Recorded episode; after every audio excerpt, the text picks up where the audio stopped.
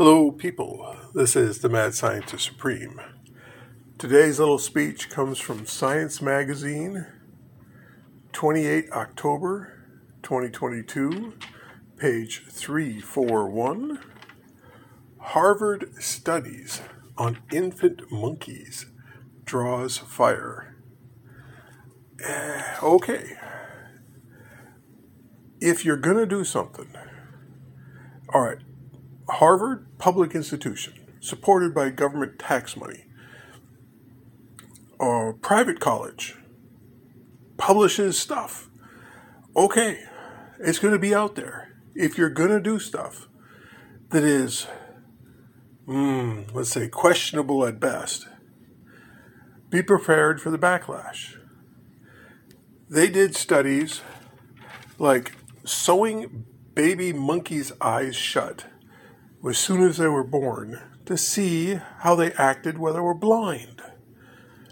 Okay, because it wasn't a genetic blindness. Maybe they would act different than a baby that was born genetically blind. Um, take monkeys away from their mothers and give the monkey, the mother monkey, a uh, stuffed animal and see how it treats it. I mean, and then you can think back a year or so. Doctor Fauci, head of the National Institute of Health, was funding experiments on dogs, giving them inordinate amount of fleas to see what would happen. Some experiments just shouldn't be done by public or in public. Now, as mad scientists, we should recognize this. And if you're going to do a, ma- a weird experiment, make sure you keep it secret.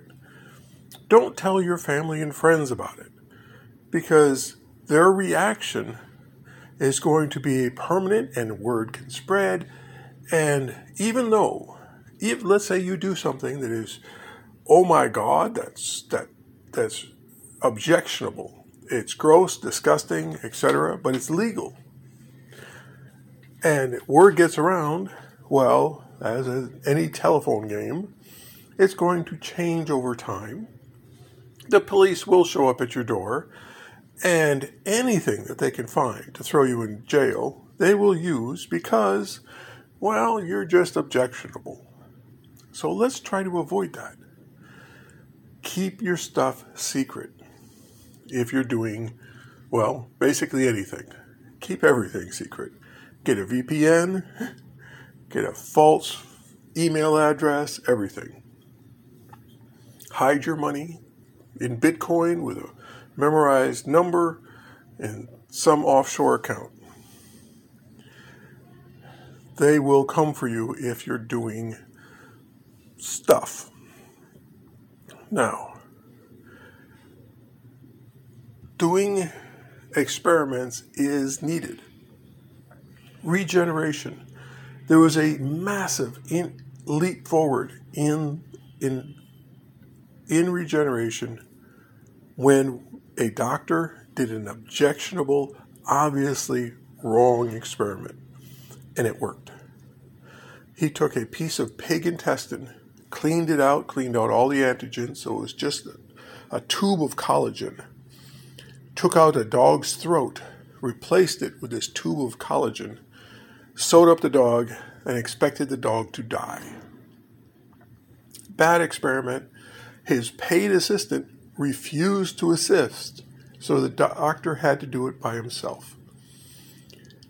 It was obviously wrong, cruel, and it should have never happened, except it succeeded. The dog regenerated an entire throat and was able to eat and survive, which led to a, a profusion of regenerative uh, experiments, and people are living better lives because of it.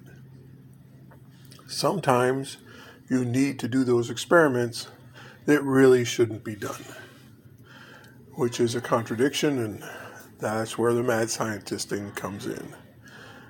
Yes, go forth, do your experiments. Expect most of them to fail, most of them to be, oh, that's just terrible. But don't tell anybody about it unless you can publish anonymously. Let me know. Hey, and if you succeed, again, publish anonymously because they will come for you. They will come for everyone eventually.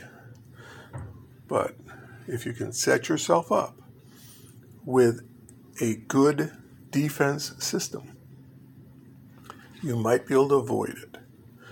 A little bit of mind control and the cops won't know where you are. A little bit of this, a little bit of that. Mad science has a purpose. You got to protect yourself first and foremost. So, thank you very much for listening. This is the Mad Scientist Supreme, signing out.